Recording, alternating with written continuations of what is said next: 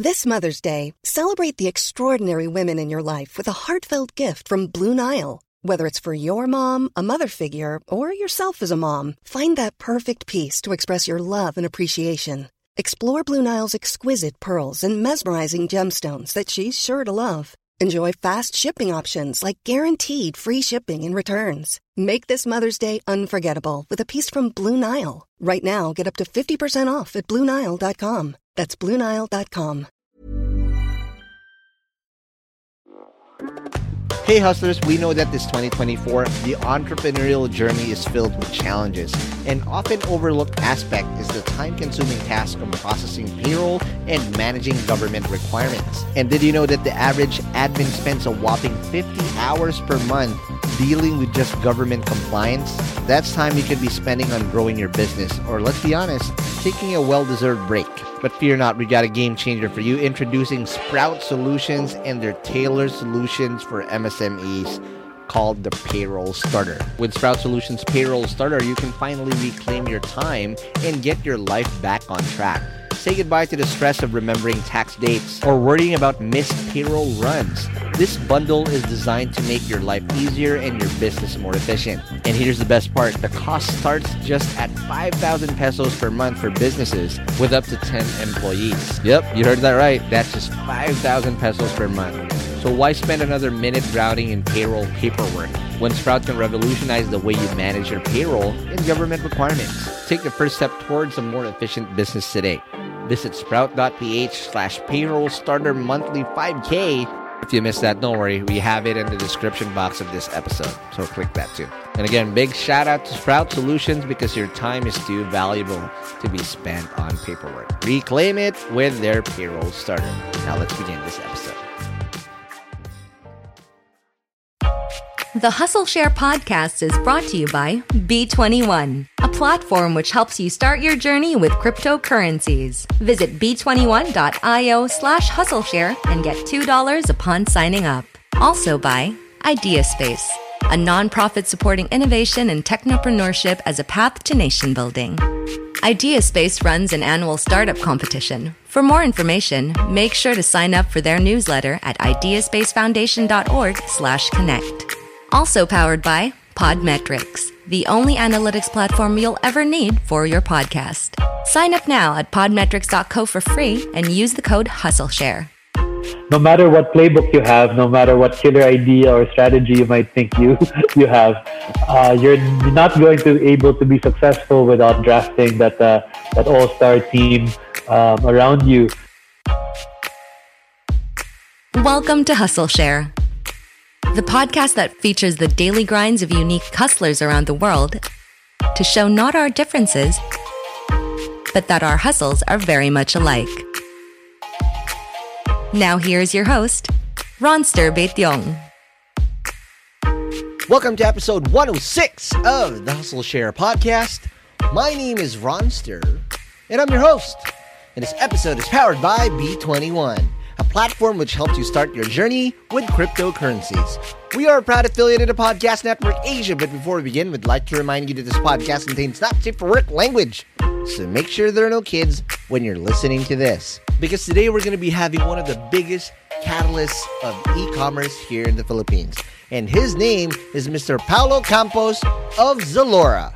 And before Paolo tells us the amazing stuff they do in Zalora, he'll go all the way back and tell us how he started hustling and how he became a magna cum laude in an Ivy League school while being the only Filipino in campus. And then he'll also share how he went back to the Philippines to become a special assistant to the CEO of Ayala Land during that time.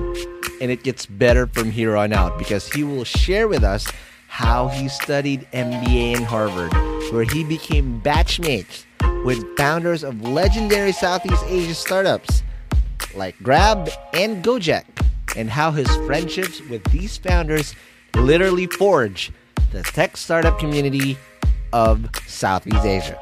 And since we're already talking about building, Paolo will also share how the early beginnings of Zalora was, starting out with building an amazing team and bringing on early innovations in the e commerce game, like cash on demand and how he built a fleet to deliver their products. Paolo's also going to share the early mistakes he made and how they shifted from being growth centric to being profitable.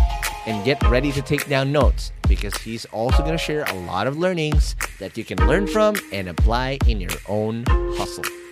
So if you're ready to learn the hustle behind Zalora, let's begin this episode right now.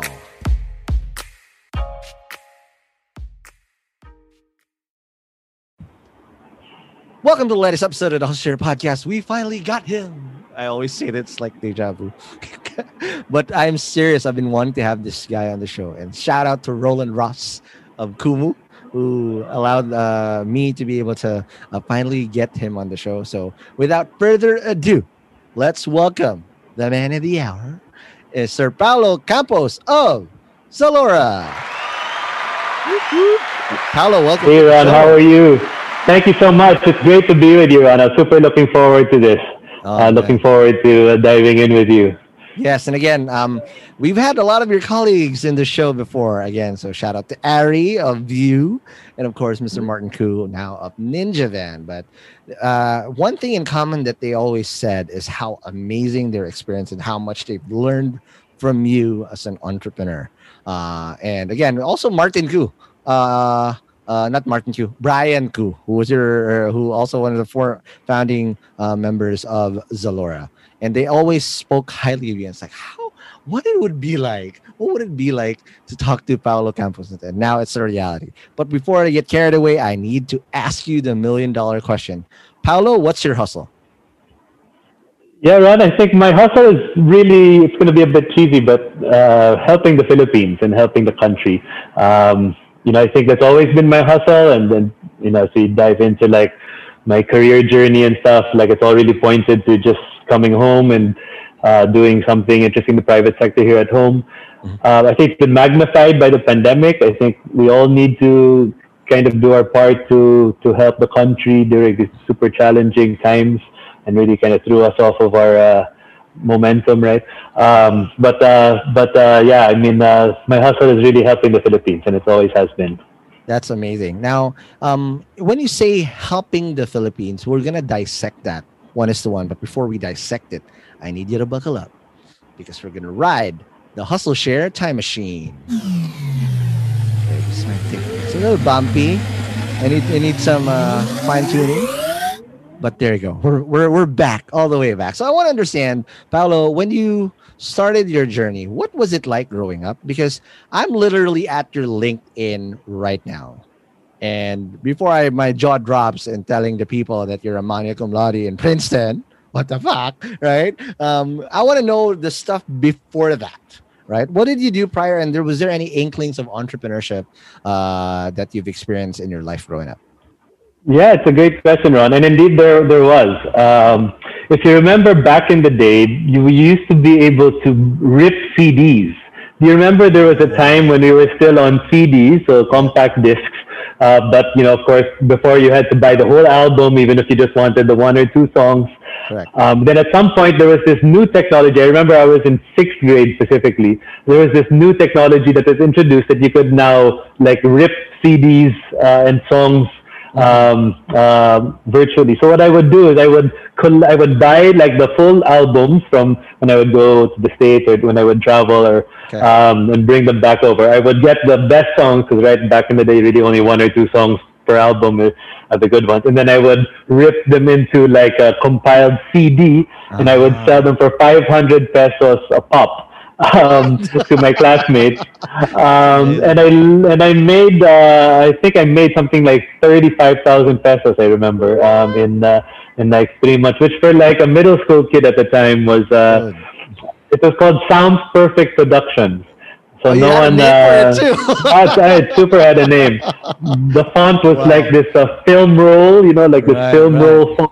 Um, so it was the whole thing. So um, so uh, and then just looking back, that was somehow an inkling that uh, I, I wanted to do this entrepreneurship thing. But interestingly, I did it actually kind of coming out of school and college, like becoming an entrepreneur actually wasn't top of mind for me. I came quite late into the entrepreneur game. Really? Okay. Um, and after doing a few things in kind of the, the corporate world, so to speak, first. Right. Um, but yeah, but back in the day in, in uh, middle school, I uh, that, that that was my hustle then. Absolutely, and that's that's amazing. And let's just dive, delve in a little bit again. You were a magna cum laude in Princeton University, right? This is an Ivy League school. Just to get to Princeton is already very hard, and for you to be a magna cum laude uh, in Princeton, how does one hustle to get that type of you know that that that that type of grade? Because it's already hard to get into top schools here in the Philippines. What more so in an Ivy League school and be a magna cum laude there? That just that's just mind blowing to me.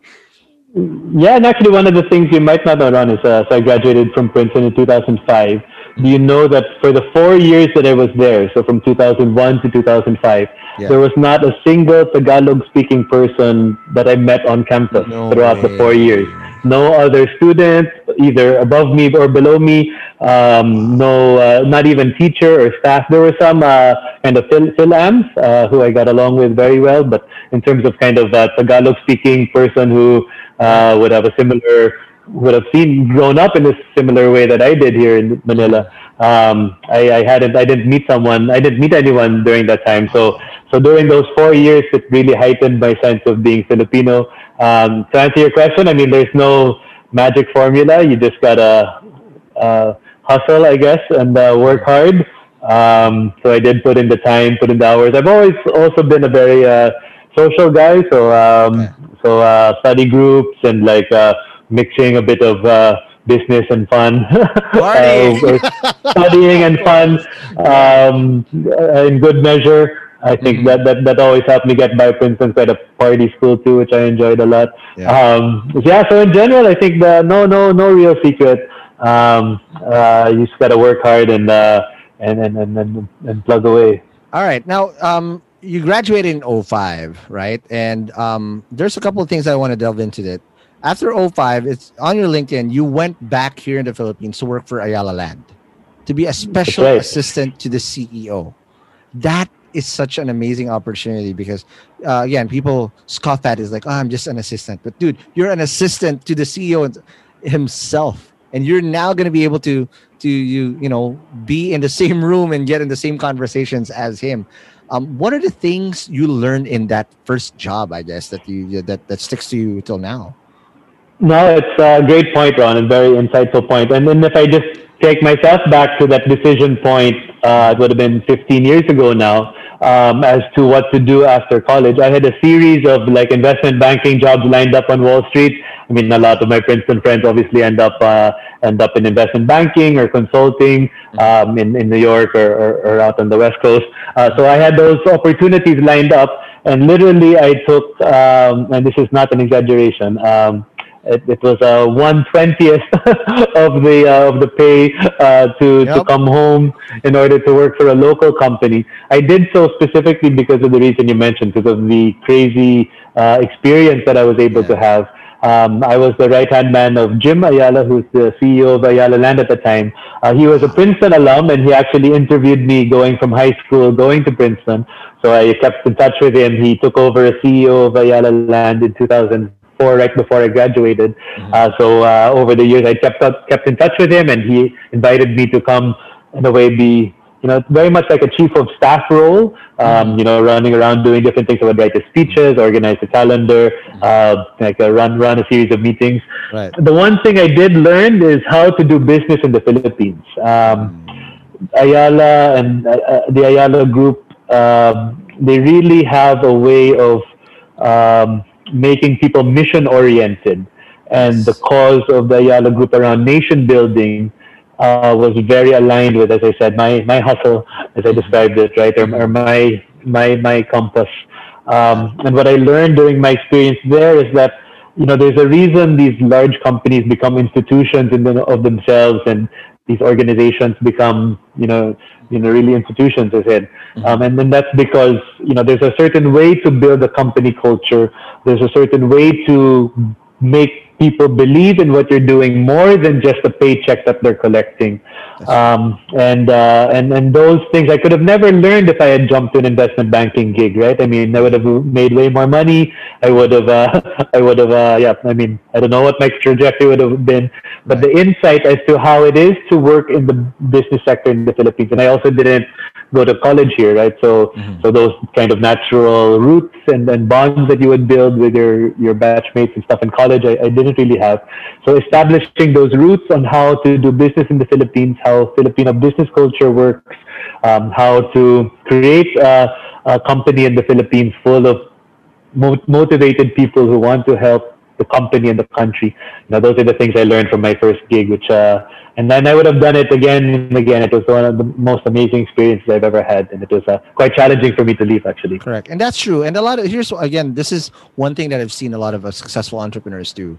They take the most uh, daunting task. And it's not about the paycheck right away. Because if you cash in too early, you also stunt your growth. Because all of a sudden, it's all about the money when you're too young. When in reality, when you're young, you work to learn, not to earn right? And if you get the best opportunities where you the, the, the upside is the intense learning that you get and the pressure that goes along with it, you're literally forged like a, a, a diamond in the rough. Uh, I think it's a really great point, Ron. It's a really insightful, great point. Um, happens a lot too locally, right? I, I, do a lot of talks at schools and talk to a lot of the graduating batches at the top schools, uh, colleges here, and I find we still somehow there's still this very sigurista mentality, if I use yes. that word, right? Where people want to like land a corporate job and uh, and somehow that pressure from parents and pressure from family that you gotta like go the corporate route and uh, uh, that that still is very prevalent today and particularly among kind of like high achievers um, and you're right, though, that shouldn't be the case. It, you should, your first job in particular, you should choose based on experience, right? Yeah. Not on paycheck, not on uh, the, the name of the company or whatever. Like, but but it's got to be based on the experience you want to have um, and and how to be able to forge forward. And I mean, the gig I was doing, I was. Um, uh, literally arranging a management committee meeting. So hmm. Ayala Land, which at the time was uh, the top five largest companies in the Philippines. Correct. I was like a 21, 22 year old like uh, rookie, right? And then uh, getting exposure to all of these uh, different senior executives. Mm-hmm. Um, that that that type of experience was uh, immeasurable and priceless in terms of my career development.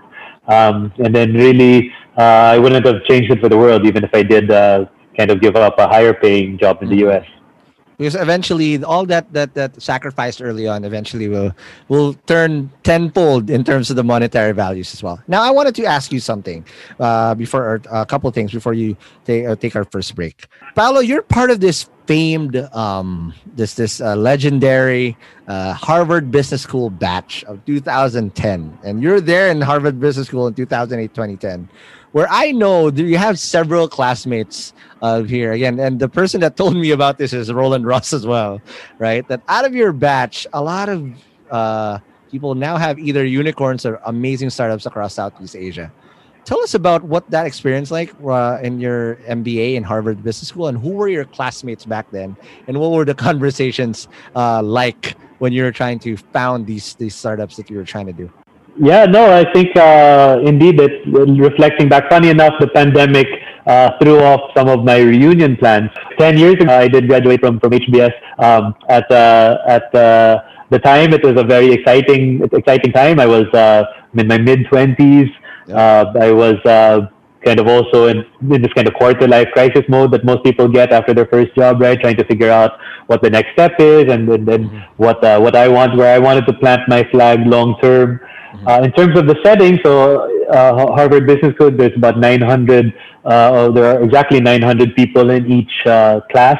Uh, 90, 90 people in each section, so 10, 10 sections. Uh, however, um, the people I would hang out with most would somehow be, of course, the people from around the region. So there was a group of us Southeast Asians, um, and then I used that term not just for the ASEAN countries, but also our I had a bunch of friends from Hong Kong and uh, and uh, in Greater China, but but generally the the people from this part of the world, right. of the 900, I would say there would maybe be 20 or so per class. Mm-hmm. Um, so uh, you know, as minority certainly. So there was just a few of us, and so in my in my batch there was three of us um, uh, uh, from the Philippines. Okay. There'd be, you know, two from Indonesia, two from Singapore, mm-hmm. few from Malaysia. So kind of uh, the Southeast Asians, uh, we would end, end up hanging out, um, and we would just always be having a good time, right? So we would rarely talk about school or work. Uh, little did I know that uh, among the ranks of the people I'd be hanging out with, indeed, um, would be the founders of many of the unicorn companies that are around in the region today. Um, so uh, Anthony Tan of Grab was uh, wow. I was with him at HBS, and uh, Nadiem Nadiem Makarim of uh, Gojek. I mean, we were all oh uh, together uh, back in the day um, and then somehow you know I'll, I'll, I'll just hang out. But uh, you know, in addition to other uh, entrepreneurs that uh, that uh, might be lesser known, but, but also just uh, very successful uh, from around the region. So um, you know, I think uh, a lot of the the digital family tree in Southeast Asia is a very uh, is a very commingled, uh, it's, a, it's, a, very small world here. Sure. A lot of us uh, either went to business school together or were uh, consultants specifically at BCG or McKinsey or one of the big consulting firms uh, around the same time. Uh, so, uh, and then a lot of the founders that you mentioned, Brian Cu, who's a, a good friend and one of, mm-hmm. one of my co-founders at Zalora. So we left Boston Consulting Group together, Brian and I, to start Zalora here in the Philippines. Wow. Um, you know, I, I think, uh, and uh, so so, and he later, of course, went on to work with Anthony uh, to set up Grab in the Philippines, mm-hmm. um, among among other things. So so I think these uh, this network uh, networks of uh, of business people, former consultants, and uh, uh, MBA MBA holders. Um, somehow, a lot of us are similar background, and then the great thing is we're somehow still still friends, right? before uh, before business and before all of the stuff we do together, um, uh, you know, the, these friendships are, are, are, what really is the foundation of uh, of our relationship. That's great. Now, uh, what before I, I, we take our first break, what I want to ask is, um, at that uh, that early, couldn't you already tell? That they're gonna there, there there's something special about that founder. Because sometimes also you, you don't know it yourself but you know this guy eventually uh, yeah, yeah you, you see the results now. But back then did you have a feeling or what were the characteristics that uh, Paolo Campos and Anthony Tan or an Nadiem uh, had uh, over how they behaved how they did their work early on before they even founded their startups that you know looking back at it now like you know what? That guy I knew he was going to make it because he was like this before. Were there a, were any were there signs, and what were those that you saw about unicorn makers uh, that like you and the rest of your your contemporaries uh, you had back then? Yeah, I would say a couple of things. So one is that um, somehow that there's always a plan, right, in the vision. Um, at the time, I remember uh, this was a time right before Uber, actually.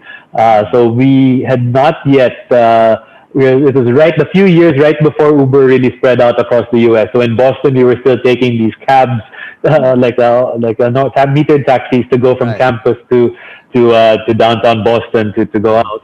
Um, but at the time, you know, all the all the talk was around yeah, ride sharing and ride hailing. So, um, so I think for, for, for the two of them specifically, they were working on their idea and business idea throughout business school. Um, and so somehow having a plan and being able to go to business school to, to work on a specific entrepreneurial idea, that's always a, a good piece of advice I give to anyone thinking about business school is that if you are going, you might as well go with some entrepreneurial idea in mind mm. so that you can use the time there, whether it's a one or two year program, to really cultivate and, and study the, the, the topic and the, the potential of the venture from all angles.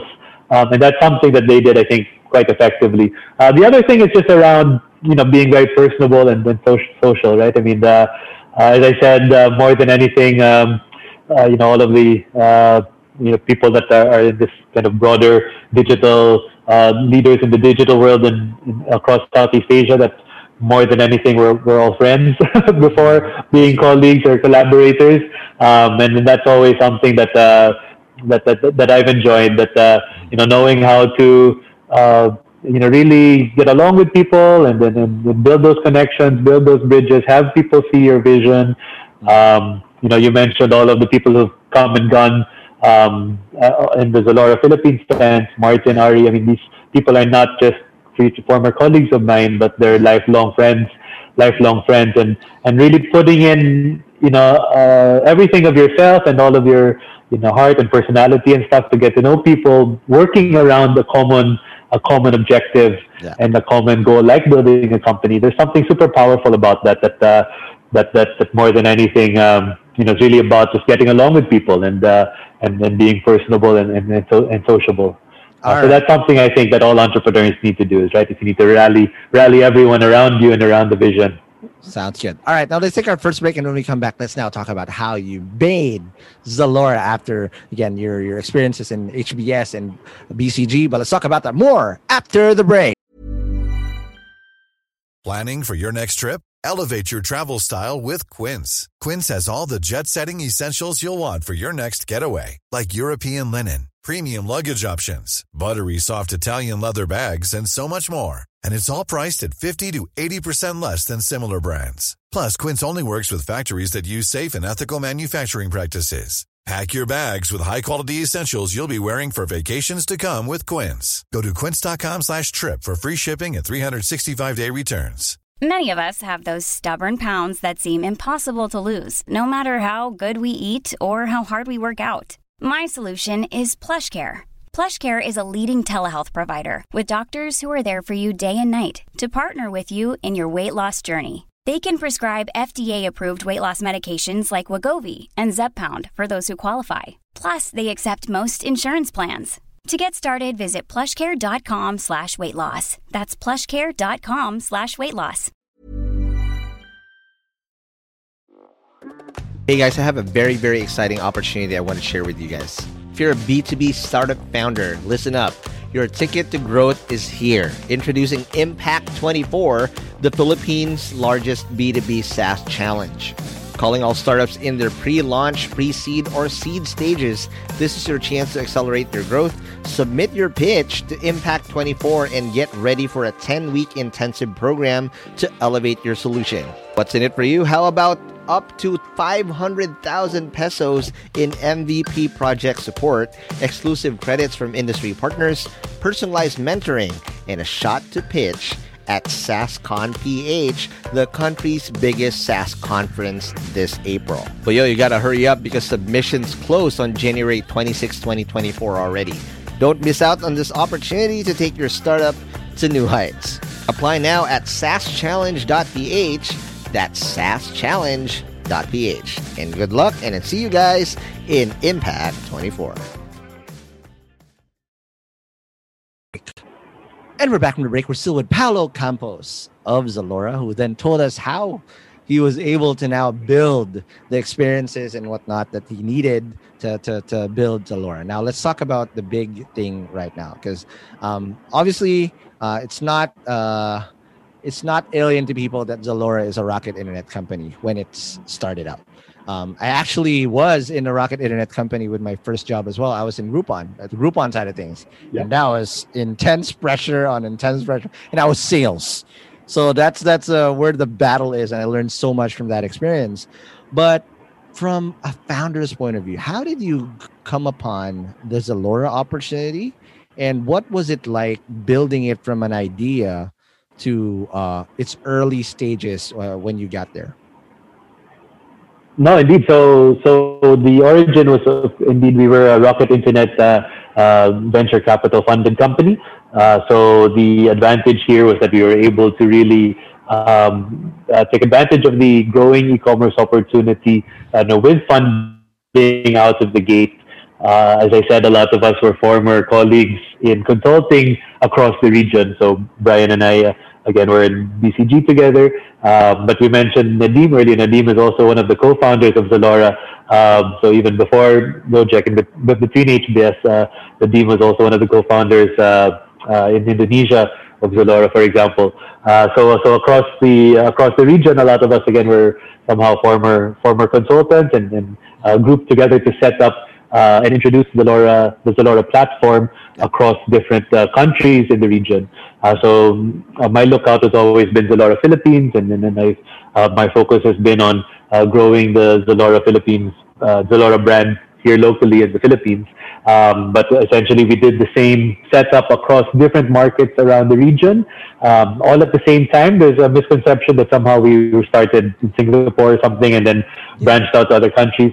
Um, it wasn't the case. It was a very uh, multipolar setup. We launched the business across different markets within days of each other and built out these full teams that we have. Currently, we have 350 people at Zalora Philippines now. Um, and so we have the similar sized teams in Malaysia and in Indonesia and the different countries we operate in. Um, so the idea was to really just, uh, uh, you know, uh, plant our flag and uh, and set up an operation here. We started out with just two of us. Wow. Um, you know, I tell the story of uh, uh, the initial funding that we received. That uh, we were uh, walking out of a China bank, uh, China bank bank with a two million pesos in cash in our backpack, which was the initial funding we That's received. Scary. And we had wow. what we had to use to uh, just to, to book our first office. I mean, wow. we didn't have. We were just setting up the company at the time, and right, you know right. we were having to settle stuff in cash and then figure out how to get by. Um, we grew pretty quickly. Um, mm. We started out with a small warehouse at the time. Uh, uh, a small building on Jupiter Street. Yes, I was uh, able to go there. Oh my Yeah. god, your BPI. Exactly. So that was our original office location. We originally had the warehouse in the basement of that building. Oh so we only had it there for a couple of months, but we had a 250 square meter uh, basement space. Um, at the time, you were like, okay, this is this will fit a couple thousand products. Like, uh, we should be good here for for a few months. Right. Uh, I think we our warehouse lasted for I think three or four weeks before we had to find a new space. So uh, so uh, I mean it just shows you how in a way we couldn't quite fathom how big this could get, right? Like um, we were just taking one step at a time, Mhm. uh, you know, knowing uh, that you know what the you know implementing the e-commerce playbook, and that's where the Yeah. huge benefit that Rocket Internet brought to the table is that uh, in terms of the technology, in terms of uh, how to build a business, that, Right. that that that playbook had been established from other markets. Uh, so so as such, the challenge was really then setting up an organization and a team uh, to execute um, and to you know get get gain market share and uh, Mhm. and uh, and you know and and uh, survive throughout the first uh, first uh, first few months and years in order to get to the next set of funding rounds. Okay. Um, so that's that was a big challenge for us then. Awesome. Now th- that's amazing because again, you you mentioned that there was already a playbook. Was that? But is there a playbook that's literally uh, you just copy and and replicate towards it? Because I'm pretty sure there's a lot of nuances in each market that you have to adapt to. And the most important thing is that regardless if that playbook exists, you have to get the players that's going to play the game, right? And how did you build that team in order to execute that play? Because I don't care if you're Phil Jackson, if you want to run, run the triangle offense, but if you're you're you're you're you fill your roster with a bunch of centers without a Michael Jordan, it's not going to work, right? But for you, how did you build that team that allowed you to then execute whatever that playbook was from Rocket Internet? No, indeed. I think it's a great point. Uh, one one good example there, Rana, for example, is uh, the different payment methods that we introduced, right? So Yes. um, when we were first setting up the company, the technology platform and solution that we were working with, uh, of course, was only for credit cards, right? Uh, one of the things we said was how can we set up an e-commerce company in the Philippines when the financial inclusion generally is so low um, and credit card adoption is in the single at the time single digit digit share of the population right so um, so because like in the US for example if you order something from Amazon you would never think of paying cash to the to the delivery guys for the product right like it was a very foreign thought then uh, now it's commonplace and it and we're very happy to be the pioneer to introduce this cash on delivery thing in the market Yes. locally in the Thank you for Philippines COD. um, yeah, indeed, but but it's one it's an example of uh, as much as of course we you know knew that we had to sign up brands and that we knew we had to onboard them onto a technology platform and we knew we had to have a warehouse where we set up e-commerce piece picking uh, and fulfillment operations. Uh, that localizing that for the Philippine context with our um, particular nuance of our archipelago nature, the fact that um, at the time uh, third-party logistics couriers. Uh, that there were quite slim pickings actually from Yeah. the partners we could work with. Um, so one of the things we did is we couldn't offer cash on delivery um, um, through a third party because no third party logistics company offered it as a service. So, uh, for example, we had to build our own Zalora Express uh, motorcycle fleet. Um, and that was not originally in the playbook or in the plans. Uh, to a point that it grew to, to a point that we had uh, over a thousand riders across 20 cities. And now we've spun it off together with our partners in Ayala into a separate company called Entrego uh, that is now a standalone 3PL servicing all different e-commerce companies. Uh, so those are some of the examples of the local innovation that we had to introduce. Um, your second point, though, is one I feel very passionate about, which is no matter what playbook you have, no matter what killer idea or strategy you might think you you have, uh, you're, you're not going to be able to be successful without drafting that uh, that all-star team Yeah. um, around you uh, that you did mention. And I think the strength of Zalora, particularly here in the Philippines, has been the uh, incredible talent that has, that we've been able to assemble uh, over the years uh, and that we have assembled currently. Um, there's no real magic. There's no secret or magic uh, magic formula. We uh, I've literally done thousands upon thousands of interviews over the last decade, um, and have spoken to and like uh, a range of clients. We're just we're very discriminating, of course, and the type of talent. I think it's quite important to screen um, screen for comp- competency, screen for talent, screen for screen for potential, and screen for fit. Um, no matter how smart someone is, if they can't get along and play play nice with others, there's no way that they're going to be successful in a startup environment. Um, so screening for fit and screening for um, you know they call it the airport test, right? So who can you imagine just hanging, spending time in the airport with? Um, that was very important. So in the early days of Zalora, like it was a very social company. We used to go out a lot. We used to socialize a lot um, and hang out a lot. And that was this. That was the secret: creating, making it more than just it being a job, but making it somehow a community that you don't mind spending extra time with because it's a real fun place and fun group of people to hang out with. All right. Now I have a question about you know okay so drafting the right people and what again developing them over time, but over time as well, especially in the early stages, there's gonna be a lot of fuck ups that you're gonna make. What were those that you that that really sticks out the most? That you know the biggest mistakes that you've uh, you've you've done in the early stages of Zalora, and how were you able to overcome them? Yeah, certainly. I think uh, the challenge with hiring quickly and hiring at scale quickly, which we had to do also to uh, because the opportunity was so exciting, um, is that no matter how know, much effort you put in, is that if you're hiring, you know, a number of roles, and then we were at the time hiring for dozens of people all at the same time, that uh, no matter how hard you screen, that there will be kind of Bad uh, apples. bad apples that yeah bad apples that slip through uh, specifically i mean i won't share the gory details anymore but we had uh, one one person in the team who uh, who was essentially falsifying Oh uh, certain God. salary information and stuff uh, Wow. so you, anyone who's worked with me will know that I never get mad and that I have generally a very even Wow. keel and, uh, and I rarely get flustered. I can't but do that. this, I- I just yeah, the there's this out, one time. no, certainly like uh, that's the one time I really blew my top is that uh, you know there we uncovered this in- incidents of fraud and uh, and people trying to defraud or cheat the company. Um, so those are some of the painful lessons that you learn. Um, in terms of actions, I mean it's really important to act super quickly on any uh, transgression, right? Anything that like is like anything like that, and there's no Nip second chances when it comes. Yeah, there's no second chances when it comes to Im- illegal, immoral, or uh, fraudulent activity.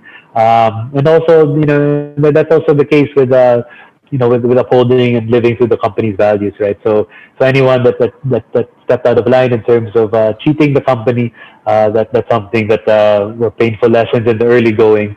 Um, but over time, I think um, the beauty of creating a um, a long a, a- company and and and being in in, in, in, in seeing the startup grow into a mature company is that the organization itself also matures. Correct. and that over time, it's you don't actually have to police people or Yeah. put out a lot of rules or whatever to to get people to fall in line. But people care about the company, about each other, about holding each, each other to account enough that people will call each other out for for for behavior. So so I think we've reached the stage, and what's been very um, uh, heartwarming for me is seeing the organization evolve and mature, so that uh, we're able to kind of. Uh, you know, both be very uh, fun and supportive place for people's careers, but also keep everyone in line and ensure everyone is uh, aligned with our values and, and our and our uh, you know keep our company going.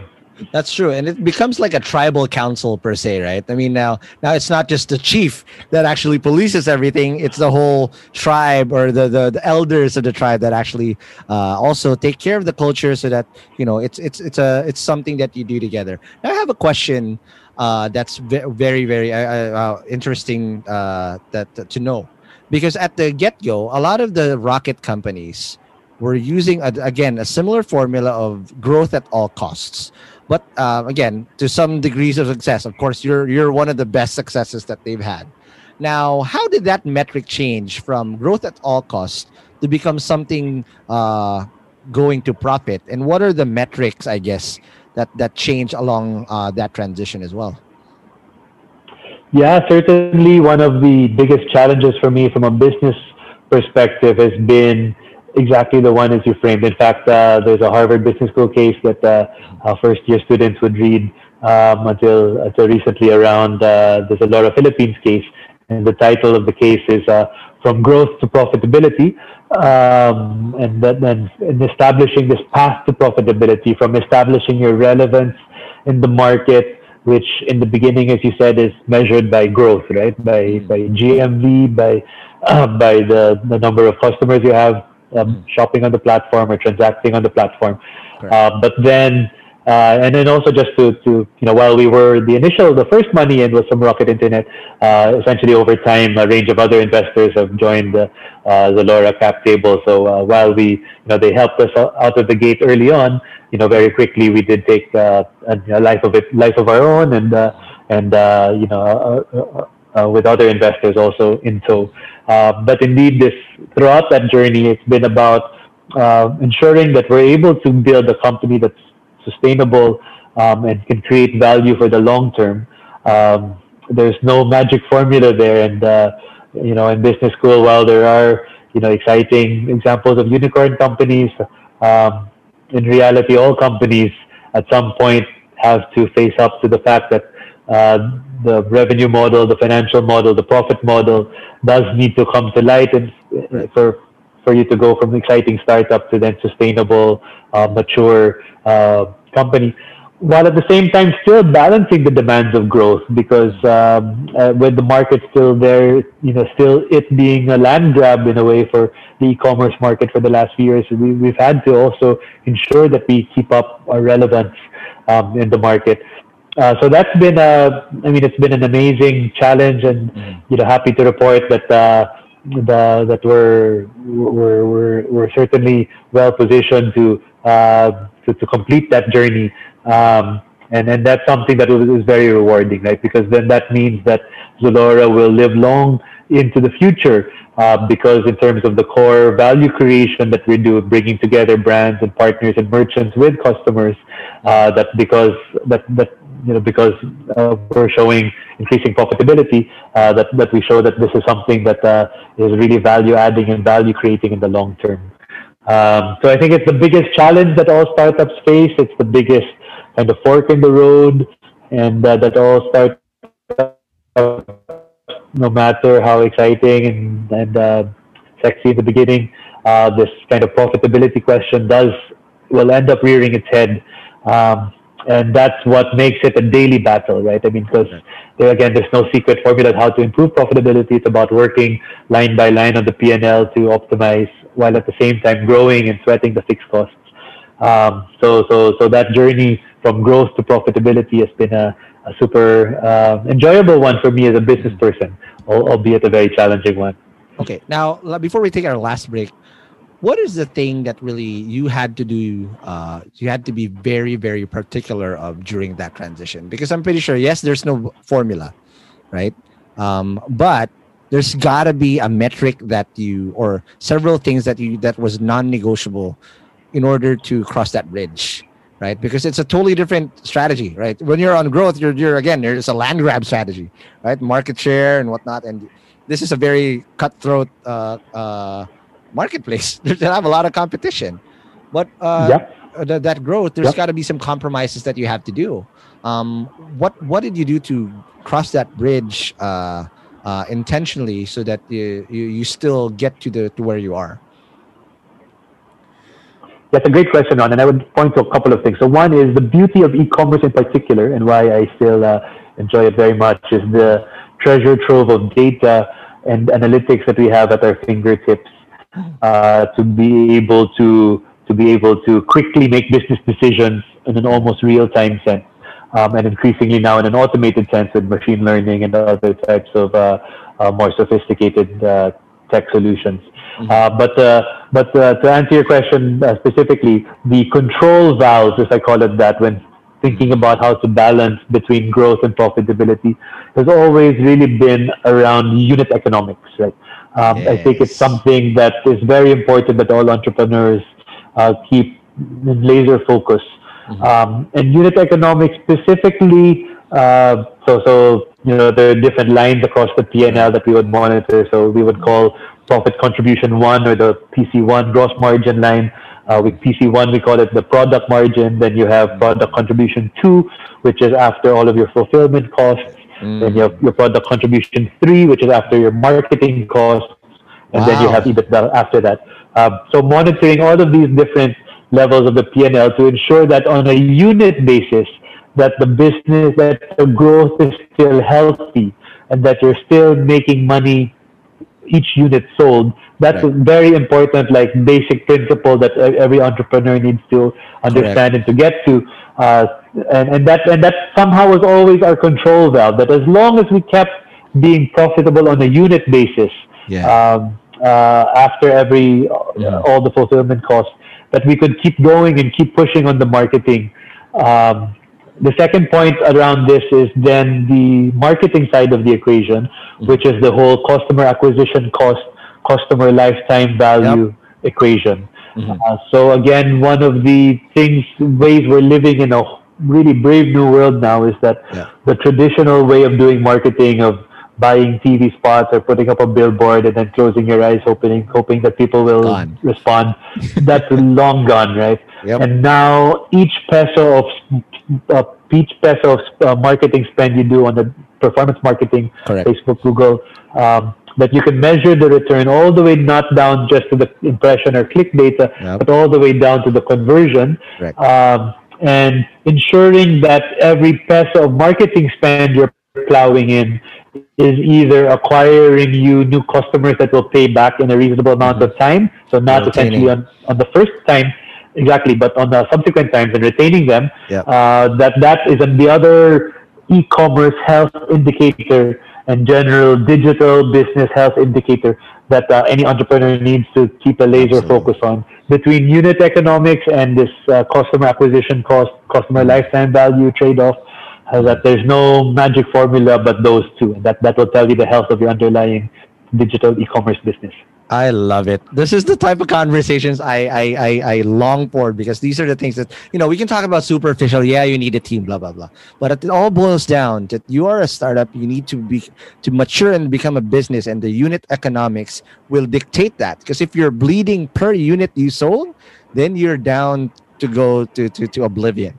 Because if you if you have your health economics or uh, if you have, I mean, unit economics that are healthy regardless if you have small margin, but if you do it at scale, that you're still gonna get there eventually, right?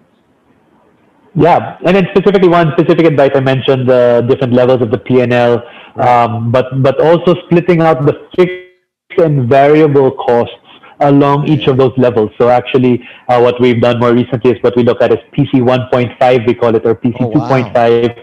which strips out strips out the fixed cost portion mm-hmm. of either like the warehouse fulfillment where you the, the rent you pay for the warehouse. Um, so uh, to be even more precise, looking at uh, the variable, ensuring that unit economics work uh, with all the variable costs mm-hmm. that uh, in play, even if you're still sweating the fixed costs. Correct. That can mean that you can still keep growing. Correct. So eventually, that fixed cost, uh, as again, you you get more volume. Uh, you're eventually gonna get over that hump. But if your cogs are more than exactly you know, what you're selling for, you're you're you're fucked. in in to, to, say the least. All right, now Paolo, let's take our last exactly. break, and when we come back, let's talk about how uh, you can teach us more on how you can uh, be, become better entrepreneurs. But let, let's talk about that more after the break. Hey hustlers, it's time to talk business once again, and we're excited to share a bit more info about our sponsor, Sprout Solutions. And again, just like what I said at the start of the episode, you should check out Sprout's Payroll Starter as you grow your own startup. Because this bundle that they have is literally what you need to take your startup to the next level as you grow your employees. And this bundle is your key to freedom, including payroll outsourcing to experts, a subscription to timekeeping and attendance software, and government compliance services. Sprout's Payroll Starter has you covered for payroll, BIR, SSS, and taxes. All the stuff that no founder loves to do. So let Sprout handle the busy work and say goodbye to lines and tax payment stress. All this for as low as 5,000 pesos. Again, that's just 5,000 pesos all in for your payroll and HR needs. So visit sprout.eh payroll-starter-monthly-5k or again, just click the link in the description box of this episode to elevate your business management game. And again, big thank you to Sprout Solutions, liberating your time for what truly matters. Hey hustlers, wish there was an easy way to open a bank account and grow your money without the hassle of lengthy application process and income documents? Well, I got good news because today's sponsor, Uno Digital Bank, is here to help you achieve your financial goals. You can easily open an account with the Uno app in just five minutes and one valid ID. And as one of the six digital banks licensed by the Banco Central ng Pilipinas, the company is committed to providing customers with simpler, better, and more accessible banking.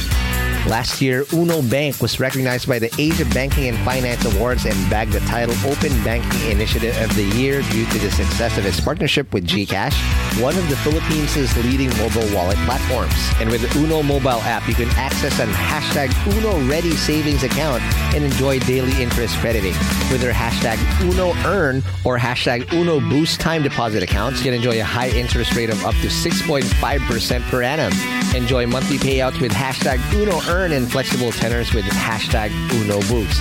Other app features include pay bills, the Uno Virtual Debit MasterCard, life insurance, scan and pay with QRPH, and phones. And the one thing that I really love about Uno Digital Bank is they're open to collaborate with a lot of Filipino startups. I've had a chance to see the partnerships that they've had lined up with the startups that they have, and it's truly exciting to see how a digital bank like Uno can enable startups to unlock the power of fintech through digital banking. So if you're ready to elevate your banking experience, download the Uno mobile app today from the Google Play Store or App Store. Or if you want to collaborate with them, I'll be happy to give you an intro. Just shoot us an email at hello at hustleshare.com.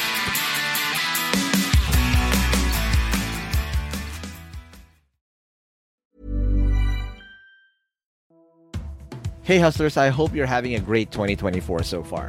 As you know, a lot of startups had a very challenging 2023, and hopefully things are going to do better this year for a lot of us. Not just because it's the year of the dragon, but also because our sponsor Dragon Pay is here to help your startups process payments in the most efficient way. Established in 2010, Dragon Pay empowers businesses of all sizes to accept and disburse payments through secure and convenient channels, giving your customers the flexibility to choose the payment method that suits them best.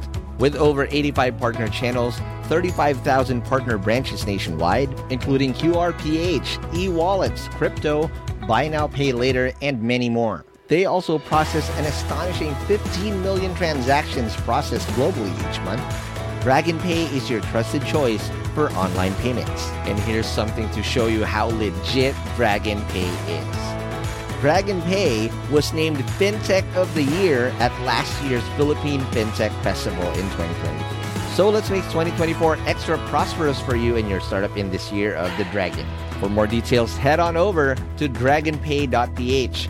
That's dragonpay.ph.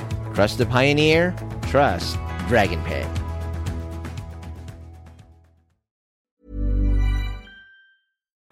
And we're back from the break. We're still with Paolo Campos of Zalora. So now it's time to now ask you about the future and what can you advise startup entrepreneurs. So um, let's just uh, stitch the story up a little bit more. So uh, recently, uh, the Ayala Group bought 49% of the Zalora uh, of Zalora. I think is that the local or just that's for the whole Zalora Group uh, across Southeast Asia.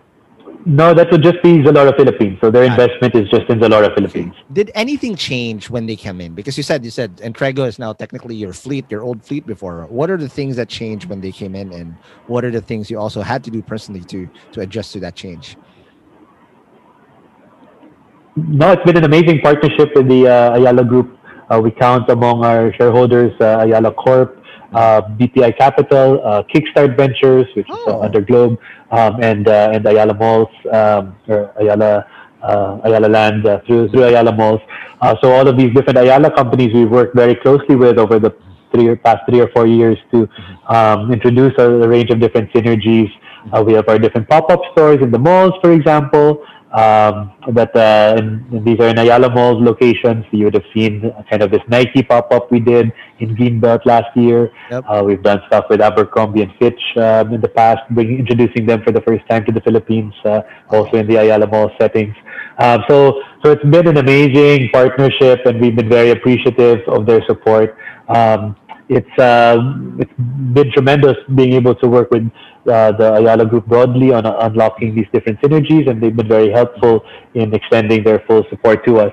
The most exciting of which was the one you mentioned that we were able to spin off uh, what was previously Zalora Express, our last mile uh, fleet into Entrego. Uh, Entrego now is one of the rising stars in the last mile logistics uh, uh, 3PL uh, game in the Philippines and now servicing all of the big e-commerce companies. Um, so, so that's an exciting um, uh, kind of within the startup setting. We gave birth to another startup, so uh, so we're, we're happy to be to be giving birth to even more uh, uh, more horses in the race to to to to grow in the with the e-commerce uh, trend in the Philippines uh, over the next few years.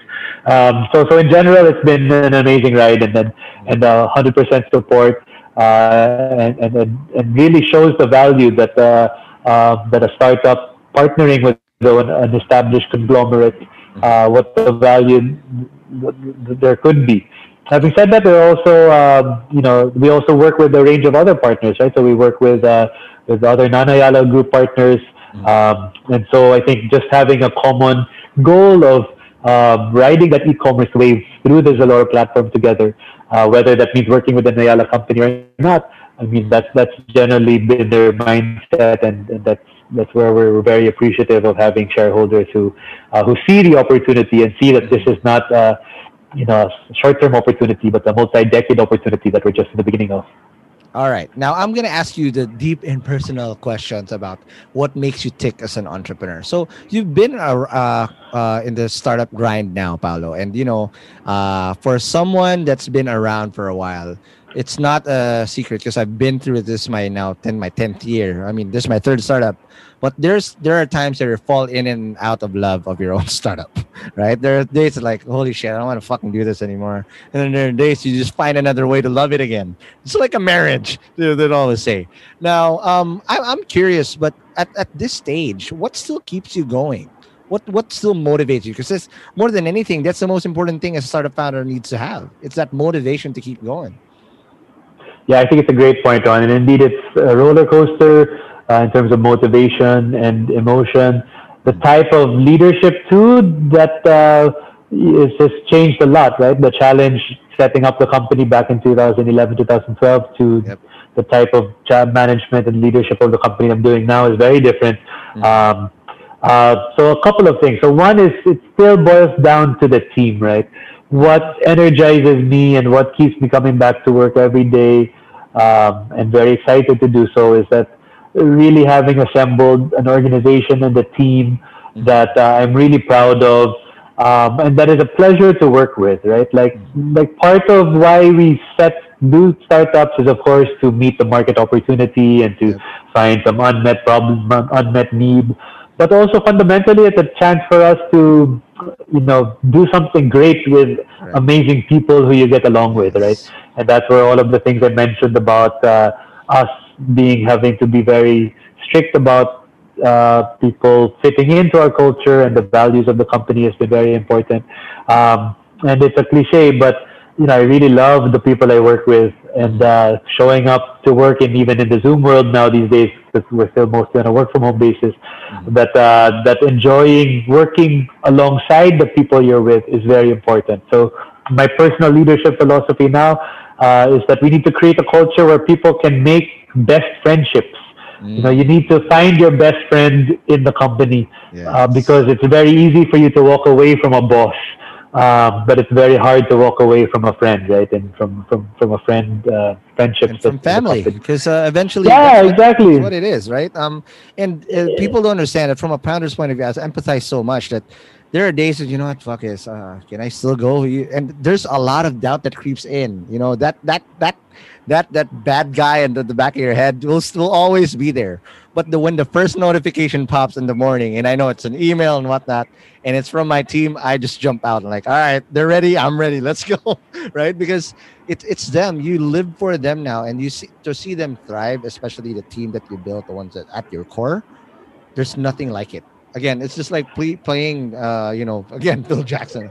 I'm exactly, and you know, and, and I think the challenge, yeah, and the challenge is that we've all been thrown into this pandemic setting now, mm-hmm. where uh, we don't have anymore the stand-up meeting face to face, where you can really, you know, pump up the team face to face in the office or the town hall, where you, you muster the energy and get everyone to kind of uh, feel each other's energy. Correct. So how to now carry over this strong culture and strong team dynamic into the virtual uh, Zoom world, so to speak that has been a big top of mind challenge for me, and I think all startup leaders will will face. Uh, but on the flip side, there's also tremendous opportunity because if I just look at the past eight months, Zalora has been able to do unbelievable things yep. uh, on this digital basis, and that means all entrepreneurs too can do it. Uh, so, uh, so that would be really what's keeping me still coming mm-hmm. back to work and still keeping me excited about uh, being at Zalora every day. Okay, now let's go to the flip side. I, I want to ask you. So, been in this grind for a while now. What would you have done differently if you had a chance? Uh, over how you did your grind. I mean, at the end of the day, we all know that there are several things. Like, oh, I can name a, a handful now of what would have done differently. But for you, what would those be? Yeah, it's a great question, Ron. I mean, uh, generally, I'm pretty happy with how things have turned out, and uh, mm-hmm. and uh, you know, I do look at back at my life and the different things that I've done and the different stages of my career. Really, all is leading up to kind of this point that I'm I'm in now. So so I'm, uh, but I also think that's why uh, I am able to be successful as I do. Generally, have a very positive and uh, uh, positive mindset about how, how and an optimistic mindset about how things turn out. Uh, but if I reflect, of course, there are things that uh, I would have kind of done differently um, along the way.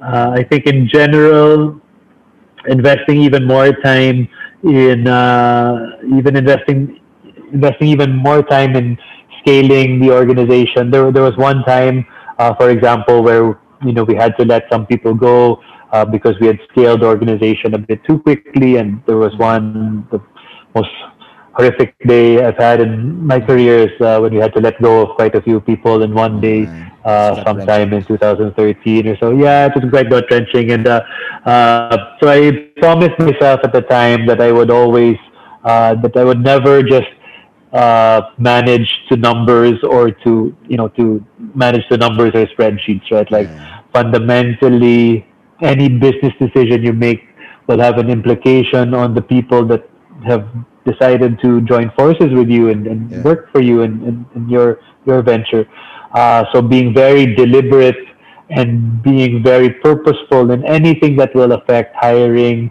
or resourcing decisions um, that's very important. I wish I had never had to live that day where, mm-hmm. you know, looking at someone in the face and, and, and, telling them that they had to be let go.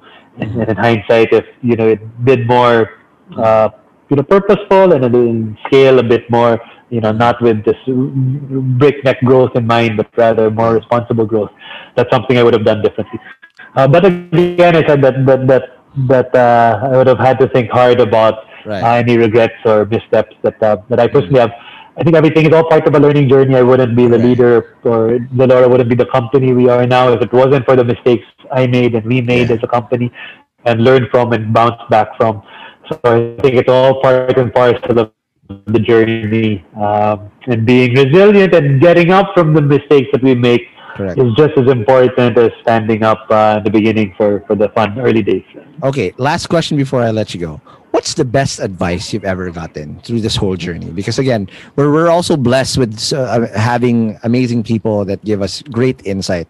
But if there's one that really sticks out that uh, that in, in in in just a heartbeat you'd you'd always run into what what would that advice be yeah the best advice uh, the best advice uh, i've ever had uh, that i've ever received actually um, is that uh, you know you're passionate about something is if it's something you do for free mm. like uh, too often we couple our motivation and our self-worth with our compensation or these right you know, what really should be hygiene factors, right? And then not really motivating or driving factors.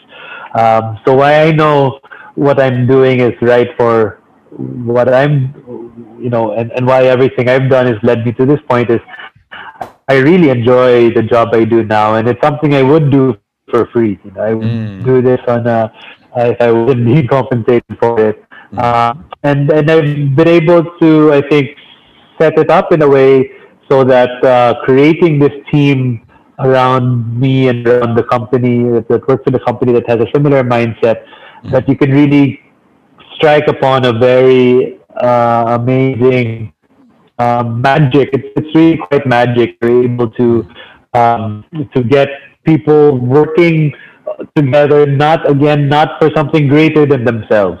Mm-hmm. Um, and I think you know, specifically, I'm 37 now, so they say I'm the eldest of the millennials, right? I'm the elder millennial, um, and all of us in the uh, millennial like we don't really care about lifelong employment and mm-hmm. whatever, like, or how much money making a difference and, and having purpose. Mm-hmm. Um, so, so the best advice is find something that you would do for free. Uh, is what I would advise any entrepreneur out there. All righty. Again, thank you very much, Paolo, for just an amazing episode. But before I let you go, follow us on whatever podcast app uh, you're listening to. And again, if we said some jargon about the, the metric you said, it's going to be in the show notes on hustleshare.com. And don't forget to follow us in the HustleShare community. Just join us there so you can participate in growing the show. And lastly, don't forget to message us on the HustleShare chatbot at m.me slash HustleShare, powered by ChatbotPH. Again, Paolo, thank you very much. Thanks, Ron. That was uh, super fun, and uh, uh, more power to the Hustle Share podcast in the future. Appreciate it. And I'll see you guys in the next episode. Peace.